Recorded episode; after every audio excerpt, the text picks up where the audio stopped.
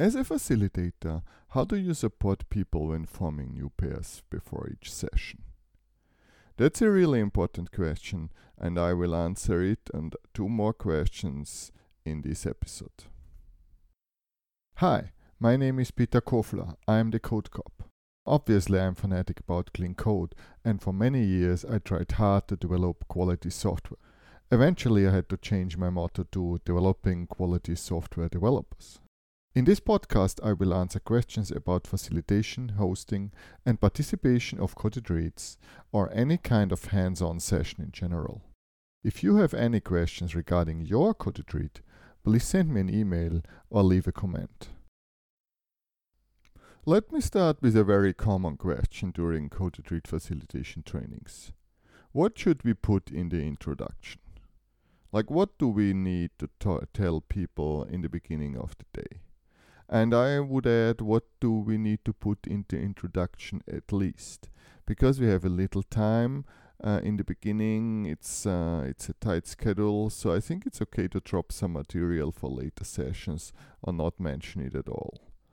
Um, so the first thing I would put in the intro is to thank the host and the sponsor. Without them, the event wouldn't be possible. Then the most important thing of the day is the Coding Dojo mindset. See episode 10 of this podcast for more information on the Coding Dojo mindset. Then I think it's good to present the plan of the day, when to start, when to end, so people know what's uh, what's going on, like you know what time frame we are talking about. I talked about this uh, layout of the day in episode five. Then it's usually important to uh, explain where to find things in the host facilities, like where is the toilet, where where can we get some water, uh, where is a coffee, maybe if is there some coffee, that's a cool thing. Also, very important is uh, to explain that this is no training.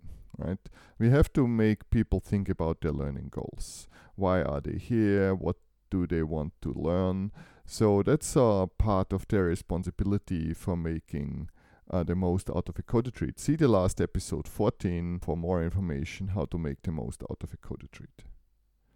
I think also an important thing is uh, to mention that it's not about solving the problem, it's about uh, uh, learning. So if you solve the problem, then you miss the point, is usually something I would say.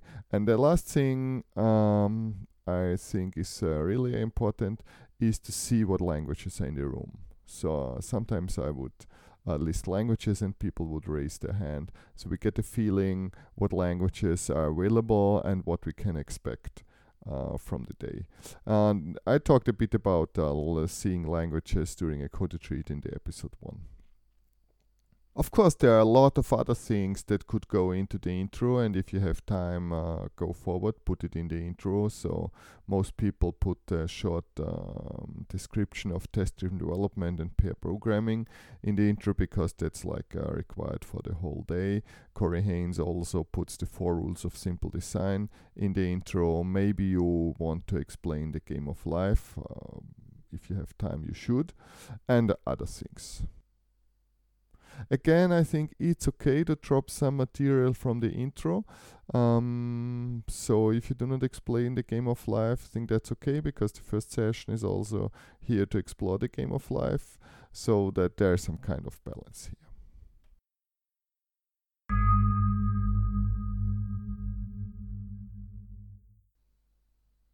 Now I want to come back to the original question how to support people when forming pairs. This is very, very important. I would say it's one of my top three facts about code retreat.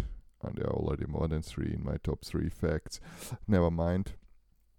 So when we start a new session, or when we are in the beginning to start a new session, maybe uh, before the break, but uh, next session is something, I might remind people of the coding dojo mindset and that collaboration is crucial. I always encourage people to pair with strangers to have a fresh view, so strangers have new ideas. Sometimes I joke that it's forbidden to pair with people you know. At least I try to do that. I try to pair not with people that I know. I also advise them to make sure that one of the two at least one of the two has the language uh, set up ready and knows the language to a certain degree so we are not uh, too much frustration during work that's part of your job uh, like see episode 13 how to manage frustration so that's very important i also try to tell the constraints before the pairs are forming because some people um, decide on the constraint if they see a different language or not. This is very clever because if you have a mute session in a new language, that might be uh, really a disaster, or maybe some fun, uh, both. So sometimes, uh, especially in the first or second session, when people are struggling to find pairs, I would say uh, please raise your hand if you are comfortable to lead a pairing situation in language X, and then I tell the other people see who is available to do language X. That usually helps also to bring people up to speed in forming their pairs.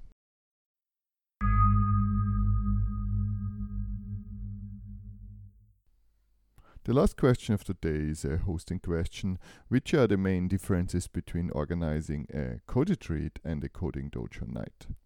So in general, a code retreat is much more effort in preparation and participation. That's obvious. It's a full day after all.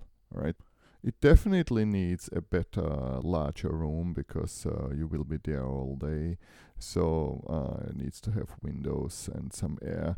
On the other hand, I attended Coding Dojo nights in basements uh, without uh, any windows or infrastructure. That was kind of okay.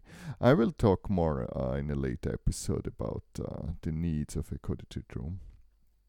Also, you need refreshments, water, and and other stuff because again it's uh, all day. Uh, you need a sponsor for lunch and that lunch would be nice. Uh, on the other hand uh, as you're using the game of life there's no need to prepare a new exercise because uh, coding dojos usually have a new exercise each evening but the code retreat has the game of life. See episode 10 for more on the uh, game of life also, the code retreat has uh, some continuity in the exercises. There could be a red string going through all uh, all sessions of the day. So you might want to prepare for that, so to connect everything, but it's uh, you don't have to. That is all for this episode. I'm Peter Kofler, and I wish you luck with your next code retreat or hands-on workshop. If you have any questions regarding your code retreat, please send me an email or leave a comment. I'm looking forward to hear from you how your event went. Code retreats are awesome. Let's have more of them.